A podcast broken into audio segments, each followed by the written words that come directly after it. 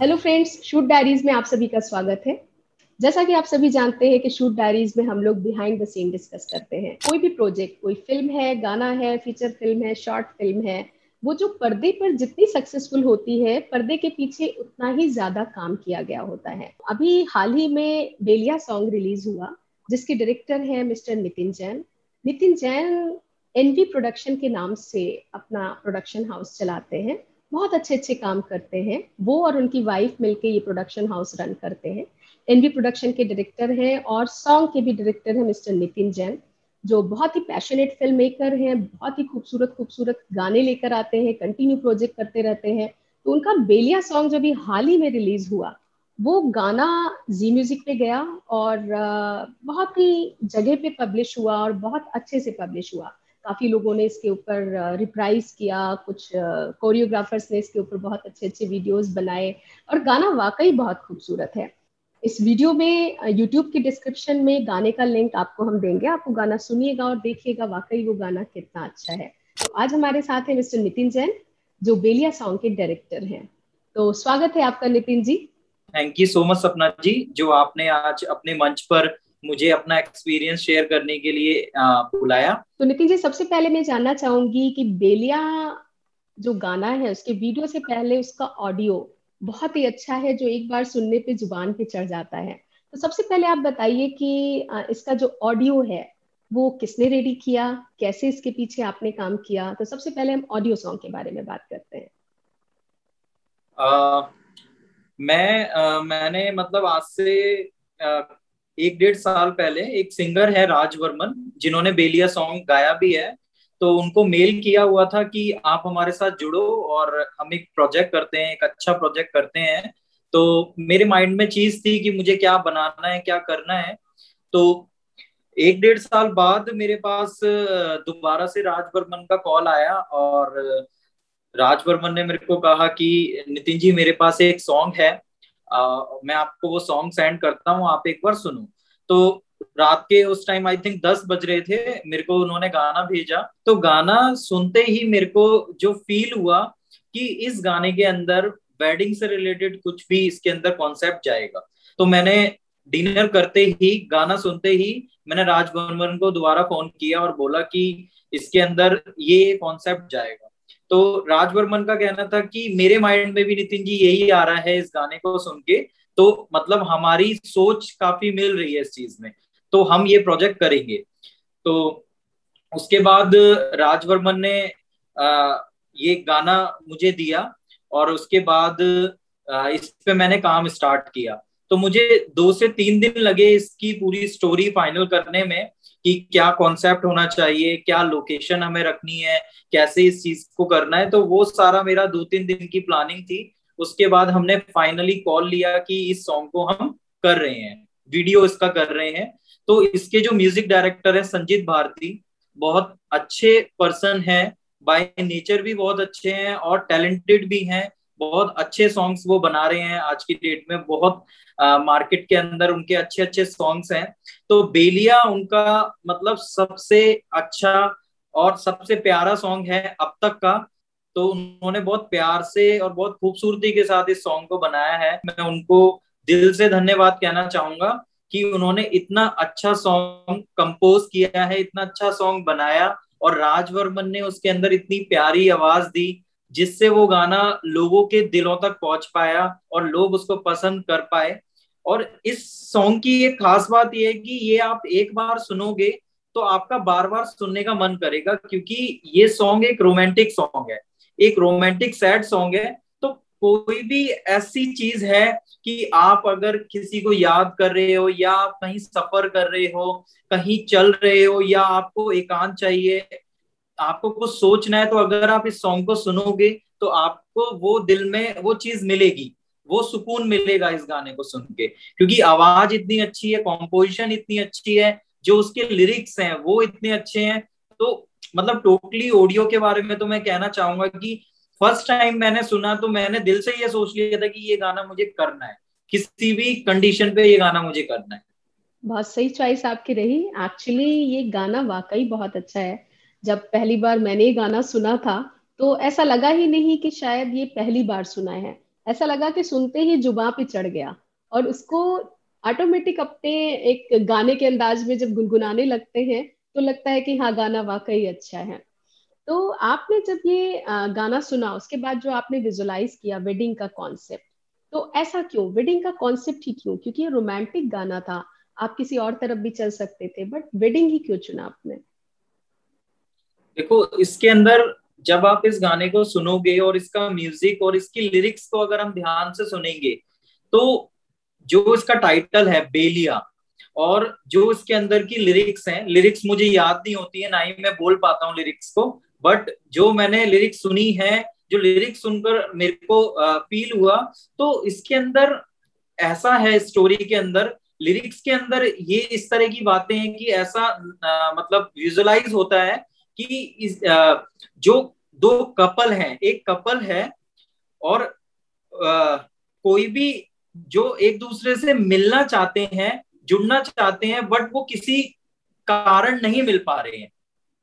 किसी भी रीजन से वो नहीं मिल पा रहे हैं तो ये इसकी लिरिक्स है। आप अगर इसकी लिरिक्स को ध्यान से सुनोगे उसके मीनिंग पे पहुंचोगे तो यही चीज़ निकल के आएगी कि कोई भी कपल इस चीज़ में मिलना चाहते हैं एक दूसरे से जुड़ना चाहते हैं तो बट वो जुड़ नहीं पा रहे हैं।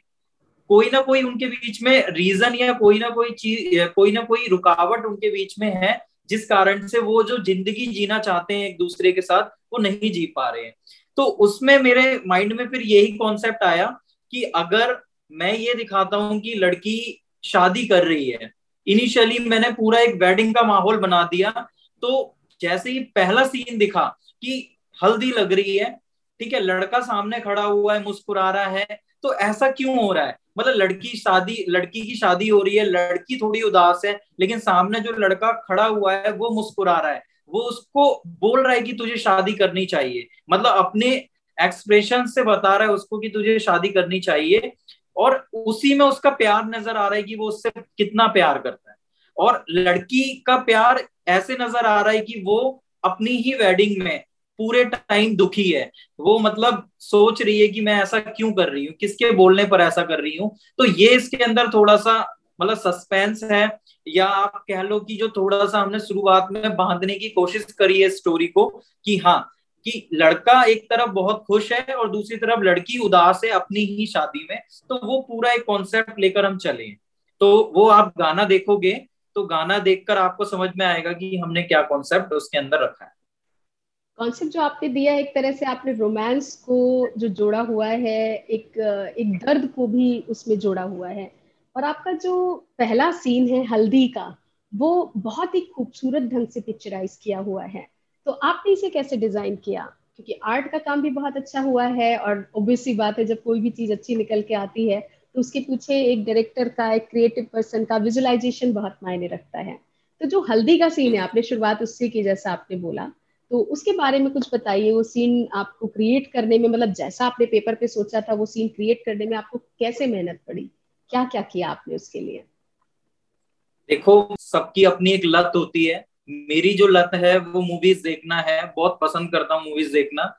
तो बचपन से देखी हुई है चीज़ें कि हाँ किसी में वेडिंग दिखा रहे हैं, कुछ दिखा रहे हैं। इतनी सारी चीज़ें देखते देखते और खुद भी एक्चुअल वेडिंग्स में भी हम लोग जाते हैं, वहाँ देखते हैं और एक्चुअल वेडिंग में भी कभी कभी ऐसी चीज़ें देखने को मिल जाती हैं कि जो लड़की है वो एक्चुअल में खुश नहीं है। वो माँ बाप के प्रेशर में आकर या किसी के प्रेशर में आकर शादी कर तो रही है, वो एक्चुअल में खुश नहीं है। तो मैं बोलूँ कि अगर मैं कहीं भी जाता हूँ, कुछ भी देखता हूँ तो वो ये फील करता हूँ कि इसमें पिक्चराइजेशन क्या होगा। मेरा मतलब पूरे दिन का रूटीन ही ये रहता है कि हर चीज़ में मैं एक सीन ढूँढने की कोशिश करता हूँ। तो जैसे ही मैंने ये सॉन्ग सुना और जो मेरे माइंड में हल्दी का सीन विजुअलाइज हुआ, वो ये हुआ कि लड़की बैठी हुई है, उसके हल्दी लग रही है, मेहंदी लगी, लग रही है और वो बहुत सुंदर सी, बहुत प्यारी सी एक लड़की है जो अंदर पूरा दुख छुपाए बैठी हुई है और सब उसके हल्दी लगा रहे हैं, उसकी फ्रेंड्स हैं, उसकी सिस्टर्स हैं, उसकी हल्दी लगा रहे हैं बट वो अपनी दुनिया में है। वो अपनी सोच में है। तो ये एक सीन क्रिएट करना था। तो इसका जो आर्ट वर्क किया है, वो कर्मा जी ने किया है। काफ़ी बड़े आर्ट डायरेक्टर हैं वो। पंजाब इंडस्ट्री के अंदर बहुत उनका नाम है। तो उन्होंने इसके अंदर आर्ट वर्क किया है। तो उनको भी मतलब मैं दिल से धन्यवाद कहना चाहूँगा कि उन्होंने अपने आर्ट वर्क से उस सीन को इतना खूबसूरत बनाया, जो मैं विजुलाइज करना चाहता था, जो मैं विजुलाइज कर रहा था, जो मैं लोगों को दिखाना चाहता था। वो मैं दिखा पाया, इतना सुंदर उन्होंने सेट लगाया था। तो जो मैंने सोचा था पेपर पर, उससे आप ये मानो मैंने ज़्यादा ही अचीव किया वहाँ पे, क्योंकि उसके अंदर पेपर पे सिर्फ़ मेरी मेहनत थी, लेकिन पेपर के बाद मेरी पूरी टीम की मेहनत थी। तो उस पूरी टीम के कारण मैं उससे ज़्यादा अचीव कर पाया सीन को। करीब कितनी टीम इन्वॉल्व थी? मतलब एक गाने को निकालने में पर्दे के पीछे करीब कितने लोग काम कर रहे थे? इस सॉन्ग के अंदर हम हंड्रेड प्लस लोग थे चंडीगढ़ के अंदर। ये जो शूट मैंने किया है ये चंडीगढ़ लोकेशन में किया है। शिमला वाला रोड है चंडीगढ़ टू शिमला वाला रोड है। वहाँ पे एक फार्म हाउस है। तो जिनका वो फार्म हाउस है वो भी बहुत आ, मतलब अच्छे पर्सन है। दिल से भी और बहुत उन्होंने सपोर्ट किया हमारा। और उनके बच्चों को भी हमने इसके अंदर डाला। तो आप देखोगे शुरुआत में ही एक सीन है। कि हल्दी का ओपनिंग शॉट ओपन हो रहा है और दो बच्चे भाग के जा रहे हैं तो वो दोनों बच्चे उस उनके हैं जिनका हमने लोकेशन यूज़ की थी। तो वो अच्छा, मेरे को अच्छा। उसी टाइम मेरे को दो बच्चे चाहिए थे। उसी टाइम वो दो बच्चे दिखे मैंने उनकी मॉम को कहा कि आप इनको रेडी करके मेरे को एक बार भेज दो। तो उन बच्चों का भी बहुत ज़्यादा डेडिकेशन था। वो शॉट रात के ढाई या तीन बजे हम ले रहे थे। और चंडीगढ़ में उस टाइम पे फरवरी का महीना था और ठंड थी।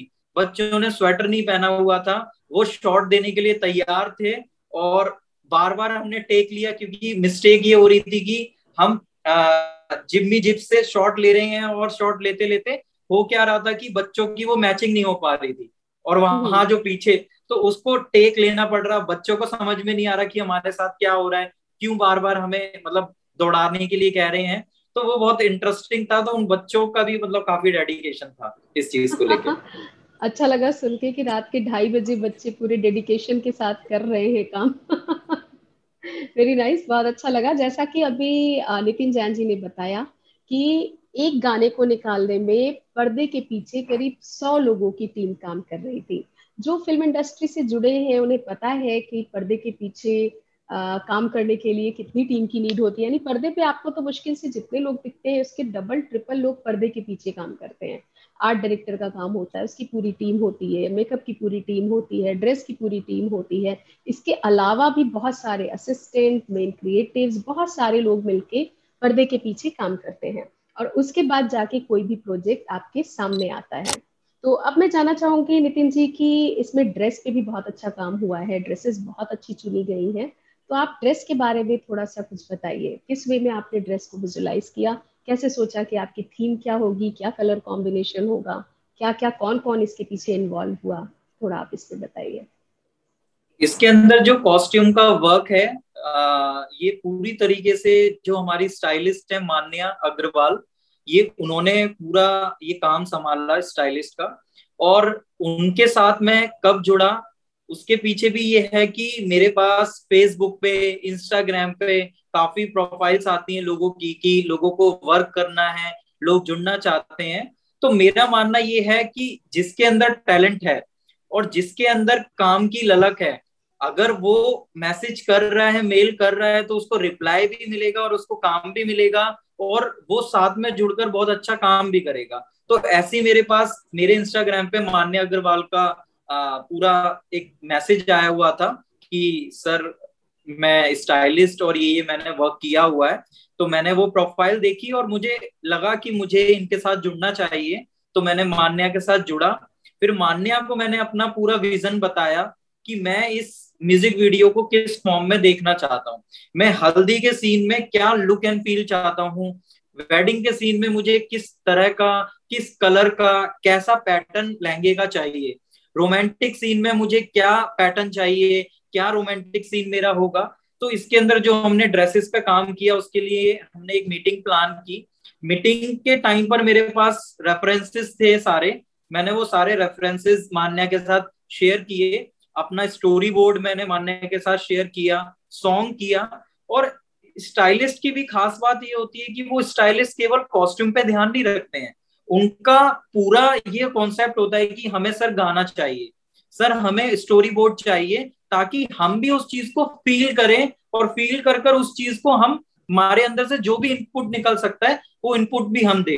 तो ये मेरे को बहुत अच्छा लगा मान्या के अंदर कि उसने गाना सुना और गाना सुनकर जब उसने अपना इनपुट देना स्टार्ट किया तो वो बहुत खूबसूरत था। तो आ, उसने फिर पूरी मेहनत की मान्या ने। जो भी चीज़ें जो भी कॉस्ट्यूम थी जो भी सारी चीज़ें होती हैं स्टाइलिंग का जितना भी वर्क है वो फिर मान्या ने पूरा किया। बस मैंने उसको अपना एक विजन बताया और उसने बखूबी उसको निभाया। बहुत अच्छी बात आपने बताई कि जब कोई भी चीज़ बहुत लगन और पैशन के साथ की जाती है और जब पूरी टीम मिलके ये काम करती है तो हर एक लेवल पे जब काम होता है, तभी कोई प्रोजेक्ट बहुत खूबसूरती के साथ निकल कर आता है। और बेलिया के लिए मैं खासकर बोलना चाहूँगी कि वाकई इसमें हर लेवल पे काम हुआ है। अगर आप आर्ट की नज़र से देखेंगे तो आर्ट खूबसूरत है, अगर आप ड्रेस की नज़र से देखेंगे तो ड्रेस खूबसूरत है कास्टिंग भी बहुत परफेक्टली की गई है ऑडियो लेवल पे भी काम बहुत अच्छा किया गया है। इन सब के पीछे जो शिप का कैप्टन होता है, वो एक डायरेक्टर और क्रिएटिव होता है। तो मैं जानना चाहूँगी, आप तो वैसे एक तरह से वन मैन आर्मी हैं, आप पूरे विजुलाइजर हैं और डायरेक्ट भी अच्छा करते हैं, लेकिन आपकी शायद वाइफ भी इसमें पूरा रोल प्ले करती हैं। तो कुछ आप बताइए, आपकी वाइफ आपकी लाइफ पार्टनर भी हैं और आपके बिज़नेस पार्टनर भी हैं। तो आप लोगों का क्या रोल है? कैसे हैंडल करते हैं सारे प्रोजेक्ट्स वाइफ का इस, वैसे तो पूरे बिज़नेस को संभालने में और पूरी चीज़ों को संभालने में मेन उन्हीं का पार्ट रहता है। जो भी एक विजन है, जो भी एक मोटिवेशन है, वो उन्हीं का पार्ट रहता है। बट इस सॉन्ग के टाइम पर वाइफ प्रेग्नेंट थी तो ये मेरे लिए बहुत बड़ा चैलेंज था इस सॉन्ग के टाइम पर। क्योंकि नाइन मंथ प्रेग्नेंट लेडी को घर पे छोड़कर जाना और वो भी मतलब 400-500 किलोमीटर जाकर और कुछ भी नहीं पता, जबकि डॉक्टर ने ये कहा है कि मतलब डिलीवरी किसी भी टाइम हो सकती है। तो बट फिर ये सिचुएशन मैंने वाइफ से डिस्कस की तो उन्होंने मेरे को यही बोला कि अभी सॉन्ग आप करो, ये प्रोजेक्ट है, आपका विजन है, आप ये करना चाहते हो, आप ये करो, घर पे मम्मा है और मैं हूँ, बाकी कोई इशू नहीं है। तो डॉक्टर से भी कंसल्ट किया था तो उन्होंने बोला मतलब चार पाँच दिन के लिए ओके है बट चार पाँच दिन से ज़्यादा आप नहीं मतलब डिले कर सकते हो वहाँ पे। तो फिर मैंने डिसीज़न लिया फाइनली कि मैं गया। तो इसलिए वो मेरे साथ इस प्रोजेक्ट में इन्वॉल्व नहीं हो पाई वहाँ पे। बट इन्वॉल्व ना हो के भी उनकी इन्वॉल्वमेंट बहुत ज़्यादा थी। आपका स्पाउस अगर अच्छा होता है तो कोई भी बिज़नेस मतलब मेरे ख्याल से आपने जो बात बोली कि वाइफ का वहाँ प्रेजेंस नहीं था लेकिन फिर भी उनका इन्वॉल्वमेंट कंटिन्यू था। तो नितिन जी से हमारी बात हो रही है, बेलिया सॉन्ग के रिगार्डिंग और बहुत सारी चीज़ें हम डिस्कस कर रहे हैं। इसी कड़ी में मैं नितिन जी से ये जानना चाहूँगी कि नितिन जी, आपने अपने गाने को लेकर चंडीगढ़ की लोकेशन ही क्यों चुनी? क्या वजह रही? मैंने दिल्ली में जो लोकेशन है हमारे पास, वो सारे विला हैं बड़े बड़े फार्म हाउसेज हैं। तो बड़े बड़े फार्म हाउस या मेरे को बहुत ज़्यादा रिच क्लास वाला फार्म हाउस नहीं दिखाना था। अगर रिच क्लास वाला फार्म हाउस दिखाना होता तो मेरे पास दिल्ली एक लोकेशन थी। दिल्ली में काफ़ी फार्म हाउसेज हैं। बट मेरे को दिखाना था एक मिडिल क्लास एक जो एक पंजाब का थोड़ा सा लुक एंड फील होता है। बड़े से बेड़े बने होते हैं, जो आँगन बड़ा, बना होता है। तो उस तरह का मेरे को लुक एंड फील उसके अंदर रखना था। तो इसलिए एक रीजन मेरा ये भी था कि चंडीगढ़ में मैं करूँ। छह को मेरा शूट था मैं तीन दिन पहले वहाँ पे गया। लोकेशन की रैकी करनी थी मुझे ब्लॉग्स बनाने थे और प्री लाइटिंग प्लान करनी थी सारी चीज़ें देखना था। तो आ, मैं और डीओपी जो शेखर सोनी है और कोरियोग्राफर मेरी स्टाइलिस्ट जो आ, एक टीम थी डायरेक्टर की जो टीम थी उनको लेकर मैं मतलब तीन दिन पहले वहाँ पहुँचा चंडीगढ़ में और प्लान के अकॉर्डिंग हमने सारी चीज़ें प्लान की। जैसे लोकेशन विज़िट किया ब्लॉग्स बनाए कोरियोग्राफर के साथ कोरियोग्राफी हमने की और उसके बाद स्टाइलिस्ट के साथ हमने कलर कॉम्बिनेशन बनाया लोकेशन वाइज कि हम ये कलर कलर पैलेट रखने वाले हैं तो ये ये कलर्स हमें यूज़ करने हैं कॉस्ट्यूम में। तो एक पूरा ही हमने प्लान कर लिया था। अब तीन तारीख को पहुँचने के बाद चार को हमने ये प्लानिंग पूरी की वहाँ पे। चार को प्लानिंग करने के बाद अगेन हम पाँच को लोकेशन पे पहुँचे पाँच तारीख को। तो पाँच तारीख को मॉर्निंग में आठ बजे का टाइम था। हम ब्रेकफास्ट करके आठ बजे वहाँ पहुँचे। तो पहुँचने के बाद हम एक रोमांटिक सीन प्लान कर रहे थे वहाँ पे। उस टाइम बारिश स्टार्ट हुई वहाँ पे। और पाँच तारीख को रैकी की मैं बात कर रहा हूँ, जब हम प्लानिंग कर रहे थे पाँच तारीख को। तो बारिश होना स्टार्ट हुई और बहुत तेज बारिश हो रही थी। मेन चीज़ क्या थी? इसके अंदर बारिश का अगर इंडोर आपका है तो आपको इतना नुकसान नहीं है। बट अगर आपका सारा शूट मतलब हंड्रेड में से नाइन्टी परसेंट शूट अगर आपका आउटडोर है मतलब बाहर है तो आपके लिए मतलब बारिश जैसी चीज़ या वेदर जैसी चीज़ बहुत ज़्यादा प्रॉब्लम क्रिएट कर सकती है। तो उसमें हुआ क्या कि पाँच तारीख को इतनी तेज बारिश होना स्टार्ट हो गई क्योंकि मैं कर्मा को भी साथ में लेकर गया था। कर्मा को भी मैंने मीटिंग के लिए वहाँ पे बुलाया था कि कहाँ कहाँ पर हम कैसे कैसे, क्या सेट लगाने वाले हैं। तो उस, उनके साथ भी मेरी मीटिंग थी। तो कर्मा भी वहाँ पे थे कोरियोग्राफर डीओपी और स्टाइलिस्ट हम सब वहाँ पे मीटिंग कर रहे थे और आठ बजे बहुत बारिश स्टार्ट हुई। तो अभी प्रॉब्लम ये थी कि जब हमने फोरकास्टिंग देखी पाँच तारीख वाले दिन तो पाँच, छ, सात, आठ ये चार दिन तक बारिश दिखा रहा था, क्योंकि मैंने पहले बताया कि ये शिमला वाला रोड था और वहाँ पे वेदर कभी भी खराब हो सकता है। वहाँ में आप म्यूज़िक वीडियो में देखोगे, छत से हमें पहाड़ दिखता है। तो आपको समझ में आएगा कि वो एरिया थोड़ा सा आउट में जाके, चंडीगढ़ से भी आगे जाके शिमला वाले रोड पर। तो वहाँ वेदर का कुछ नहीं पता। तो हमारी फोरकास्टिंग भी फेल हुई। वो चार दिन वहाँ पे उस टाइम पे बारिश दिखा रहा था। अब क्या था कि सारा आर्ट का सामान आ चुका था। वो लगना भी स्टार्ट हो चुका था। जो कर्टन आपको दिखेंगे इसके अंदर, वो सारी चीज़ें लगना स्टार्ट हो चुकी थी। तो अभी बात ये थी कि कल पाँच तारीख को हम वहाँ पे हैं और छह तारीख को मॉर्निंग में फाइव ओ क्लॉक का कॉल टाइम है। पूरी टीम को वहाँ पे पाँच बजे पहुँचना है, छह तारीख को, जो शूट की डेट थी। तो अभी अभी मेरे लिए ये बहुत बड़ा चैलेंज था कि मैं डिसीज़न कैसे लूँ। अभी बारिश आ रही है मुझे ये डिसीज़न लेना है कि पाँच बजे का कॉल टाइम रखना है या नहीं रखना है? सेट लगवाने हैं या नहीं लगवाने हैं? सेट वाले, जो आर्ट डायरेक्टर है, उन्होंने तो उन्होंने तो कह दिया था डायरेक्ट कि, सर, अगर मेरा एक बार यहाँ पे मैंने कुछ भी लगा दिया, मेरी पेमेंट पूरी बनती है। अब उसके बाद आपका बारिश आए या कुछ भी हो, वो पेमेंट मुझे चाहिए। और वो भी गलत नहीं है, क्योंकि उनकी मेहनत तो लग गई। अब मेरे लिए वहाँ एट ए टाइम खड़े होकर ये डिसीज़न लेना कि कल मैं शूट करूँ या नहीं करूँ, जबकि फोरकास्टिंग में चार दिन दिखा रहा है कि रेगुलर बारिश हो रही है। तो मैंने ये बोला कि कर्मा को मैंने बोला, जो आर्ट डायरेक्टर है, कि अभी ऐसा है, मुझे सिर्फ़ और सिर्फ़ एक घंटे का टाइम दो, मुझे एक घंटा चाहिए एकांत में डिसीज़न लेने के लिए, उसके बाद मैं बताऊँगा करना क्या है। तो प्लान के अकॉर्डिंग हमने एक घंटा लिया और उस एक घंटे के दौरान उस बारिश में हमने चाय पी, ढाबे पर चाय पी, पूरी टीम के साथ मैंने डिसीज़न लिया। तो सबका कहना ये था कि, सर, आपको सॉन्ग पोस्टपोन करना पड़ेगा। ये सॉन्ग अभी हम नहीं कर सकते, छह तारीख को नहीं हो सकता ये। क्योंकि बारिश दिखा रहा है फोरकास्टिंग में और अभी हम कोई भी डिसीज़न लेते हैं तो आपकी पूरी पेमेंट फंस जानी है इसके अंदर। अब मेरे लिए भी ये था, क्योंकि क्लाइंट को भी मैंने यही बोला कि, बारिश हो रही है, अभी क्या किया जाए? तो अभी मेरा पॉइंट ये था उसके अंदर कि मैंने कहा कि हम मॉर्निंग का कॉल टाइम ना रखकर हम ऐसा करते हैं कॉल टाइम दोपहर बारह बजे का रखते हैं। ठीक है? तो दोपहर बारह बजे का जो मैंने कॉल टाइम डिसाइड किया फाइनली एक घंटा सोचने के बाद कि हाँ कल शूट करना है नहीं करना सबका ये कहना था मत करो सर।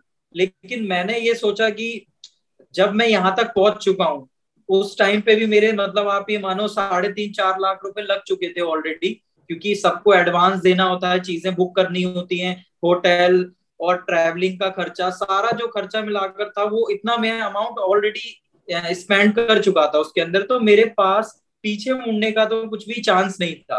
तो मैंने क्या किया कि छह बजे, जो पाँच बजे का कॉल टाइम मैं रखना चाहता था, उसको मैंने करके छह तारीख को बारह बजे का कॉल टाइम मैंने रख दिया। और मैंने कर्मा को, जो आर्ट डायरेक्टर है, उनको ये कहा, आप अभी सेट मत लगाओ। अगर पूरे दिन बारिश हो रही है तो सेट खराब हो जाएगा। आप रात को तीन बजे स्टार्ट करो। अगर तीन बजे भी बारिश हो रही है तो मैं शूट कैंसिल कर दूँगा। और अगर तीन बजे बारिश नहीं हो रही है रात को तो आप पूरा सेट लगाओगे। हाँ अगर तीन बजे लगाने के बाद छह बजे बारिश आती है तो आपके हाथ में पूरी पेमेंट मैं दूँगा आपको। तो ये मैंने उनको बोलकर ये भरोसा दिलाया कि अभी हम प्रोजेक्ट कर रहे हैं। तो हुआ वही, तीन बजे वो अपनी पूरी टीम को लेके पहुँचे वहाँ पे, छह तारीख को, तीन बजे रात को। वो वहाँ पहुँचे, उन्होंने सेट लगाना स्टार्ट किया। और मैं उस टाइम पर सो चुका था मतलब रात को दो ढाई बजे सोया था उस दिन में, क्योंकि पूरा हैट्रिक डे था पूरा वो, क्योंकि सबके साथ टैकल करना था उसके अंदर। तो दो ढाई बजे सोया और मॉर्निंग में जब मैंने छह, साढ़े छह बजे मेरी आँख खुली अलार्म लगा रखा था मैंने तो आँख खुली तो मैंने बालकनी से देखा इतना प्यारा सूरज निकला हुआ था, इतना प्यारा सन निकला हुआ था कि मतलब उससे ज़्यादा खुशी उस दिन की मेरे लिए कुछ नहीं था। मैंने तुरंत अपनी वाइफ को फ़ोन किया, क्योंकि वाइफ भी टेंशन में थी, बारिश हो रही थी, उनको भी ये लग रहा था कि मैं परेशान होऊँगा। तो मैंने कॉल करके सबसे पहले ये बताया, यहाँ पे वेदर एकदम ओके है और इतना अच्छा वेदर था, एक तो होता है हार्श लाइट है ना? सन निकल जाता है हार्श लाइट हो जाती है, वो भी नहीं था। मतलब बिल्कुल सॉफ्ट लाइट थी और सारी चीज़ें ऐसी थी कि वो सब कुछ हमारे फेवर में हो। मतलब सारी चीज़ें उस टाइम पे ऐसी थी कि हाँ मज़ा आ गया था कि मौसम को देखकर वेदर को देख के कि हाँ ये वेदर होना चाहिए शूट के टाइम पे। तो और नई चीज़ उसके अंदर ये थी कि पूरे दिन वैसा ही वेदर रहा, पूरे दिन। एक होता है कि 12 बजे सपोज़ करो मॉर्निंग में छह बजे सॉफ्ट लाइट है तो दिन में हार्श हुई हो, नहीं। हवा चल रही थी ठंडी ठंडी और वैसे ही मौसम था पूरे दिन। तो पूरे दिन हमने पूरी मेहनत के साथ शूट किया और वो वेदर पूरा ऐसा ही रहा। हाँ एक बार पाँच, साढ़े पाँच बजे शाम को उन्हें झटका ज़रूर दिया था। थोड़ी थोड़ी बूंदा बांदी स्टार्ट हुई थी बट वो थोड़ी थोड़ी थी, उसमें हम रोमांटिक सीन कर रहे थे छत पे उस टाइम पे। तो वो रोमांटिक सीन में भी थोड़ा थोड़ा आया। पता नहीं वो फुटेज यूज़ हुआ है, नहीं हुआ है बट वो थोड़ा हल्की हल्की बारिश वाला फुटेज भी है मेरे पास। तो ये सारा मतलब कॉन्सेप्ट था उसका कि इस तरह से जो सबसे बड़ा चैलेंज मेरे लिए रहा, वो बारिश का रहा वेदर का रहा, कि एक टाइम पे तो ऐसा लग रहा था कि ये हम कर नहीं पाएँगे वेदर के रीजन से बट वो हुआ और होपफुली मैं, हम लोग लोगों तक पहुँचा पाए उस चीज़ को और आप लोग जब ये सॉन्ग देखोगे तो आप लोगों को मेहनत दिखेगी कि टीम ने कितनी मेहनत की है, सबने अपना कितना कितना परसेंटेज उसके अंदर दिया है, तब जाके एक तीन मिनट का गाना और आपको पूरा स्ट्रगल बता रहे हैं तीन मिनट के लिए कि वो पूरा स्ट्रगल क्या है तीन मिनट के गाने के लिए। बहुत अच्छी बात आपने बताई। मुझे लग रहा है कि एक वैसे तो हर प्रोजेक्ट में कोई ना कोई चैलेंजेस रहते हैं, लेकिन आपने जिस चैलेंज की बात बताई और जिस वे में आप बता रहे थे, मेरे तो गुजबम्प हो रहे थे कर और एक बात आपने तो सिद्ध कर दी कि जो कहते हैं ना, हिम्मत मर्दा तो मदद खुदा। तो आप डटे रहे और सारी कंडीशन भी आपके फेवर में हो गई, ये कहीं ना कहीं बहुत पॉजिटिव अप्रोच का नतीजा होती है। और जैसा आपने भी बताया कि आपके कोरियोग्राफर जो डांस की प्रैक्टिस करा रहे थे सबको तो इसमें डांस का जो स्टेप है डांस की जो चीज़ें हैं, वाकई हर जगह पे, हर लेवल पे आपने बहुत ही अच्छा काम किया हुआ है। तो कोरियोग्राफर जो आपने लिया और कैसे आपने इस स्टेप्स को कैसे चीज़ें इस चीज़ को आप लेकर आए? जो हमारे कोरियोग्राफर है इमरान मुंबई से हैं वो और मेरे बहुत अच्छे दोस्त भी हैं। तो उनसे जो मेरी मुलाकात हुई थी इश्क ना होवे जो सॉन्ग मैंने बनाया था सिद्धार्थ शंकर का आ, उस सॉन्ग के टाइम पे हुई थी मुंबई में।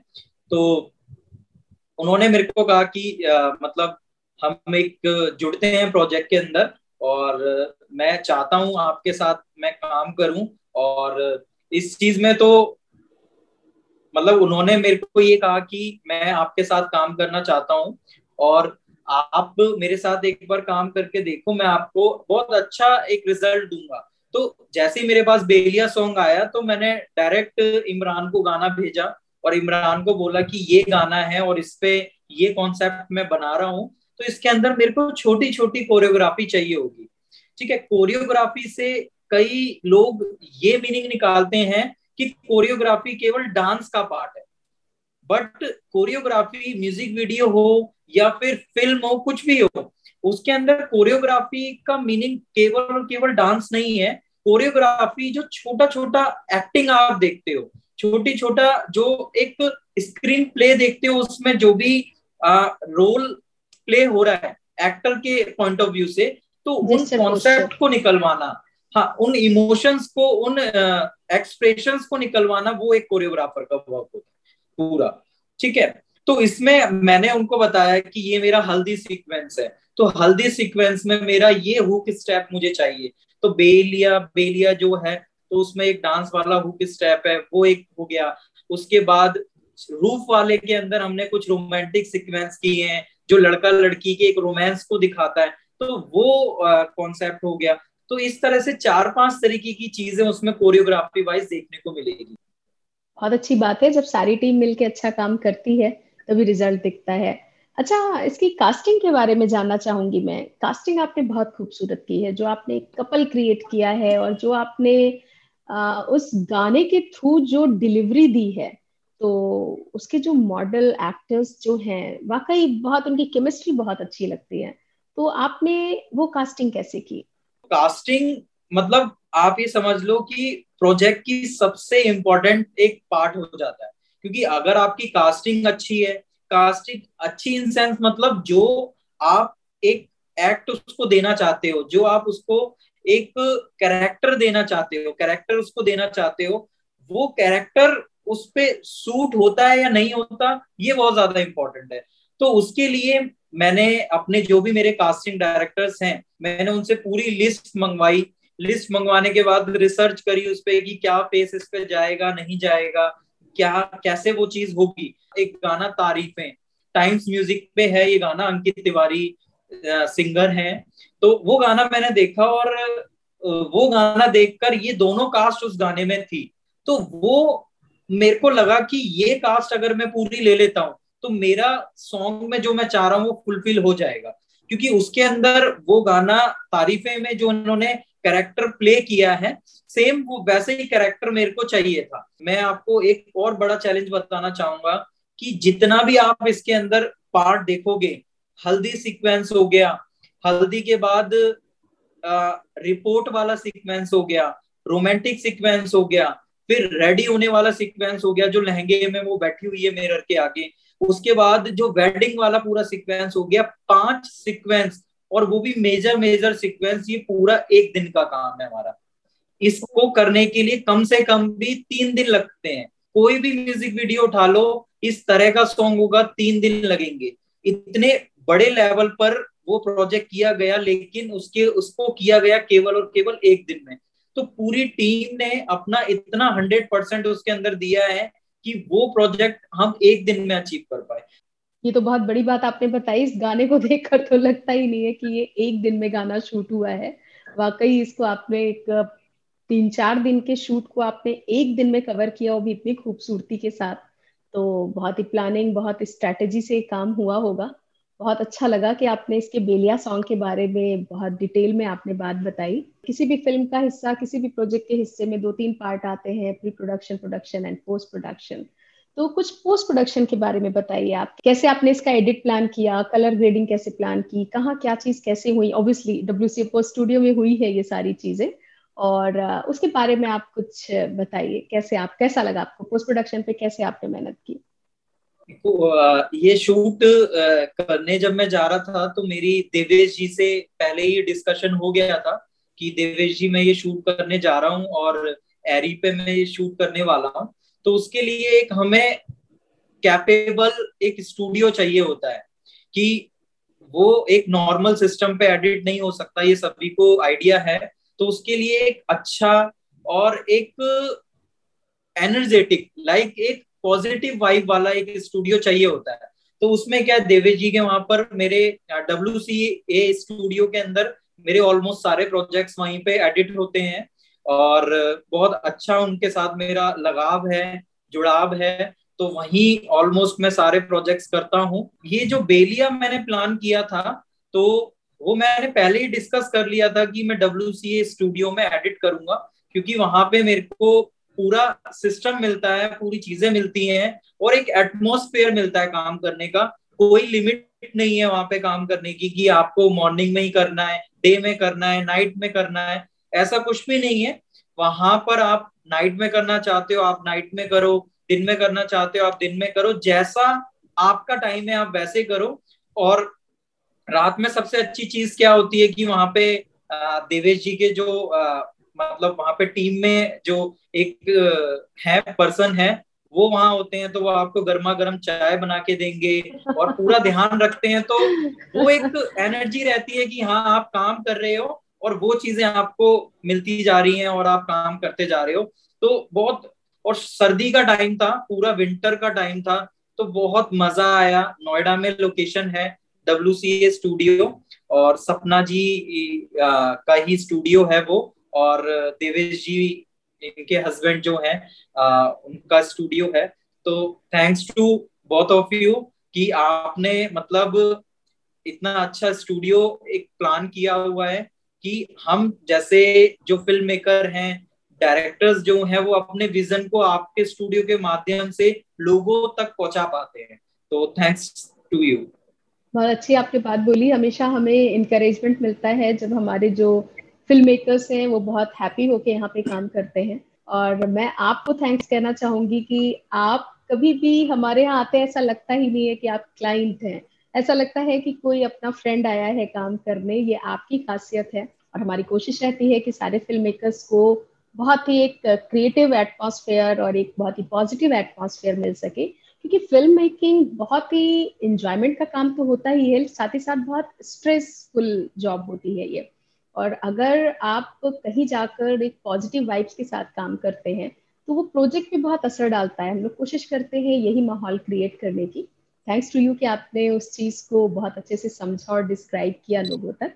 मैं विश करूँगी कि आप और भी नए प्रोजेक्ट्स लेकर आए और कंटिन्यू लगातार बेलिया जैसे सॉन्ग या उससे भी बेहतर सॉन्ग लेकर आए। Thank you so much Sapna ji, जो आपने अपने शूट डायरीज के माध्यम से मेरे को वो मौका दिया।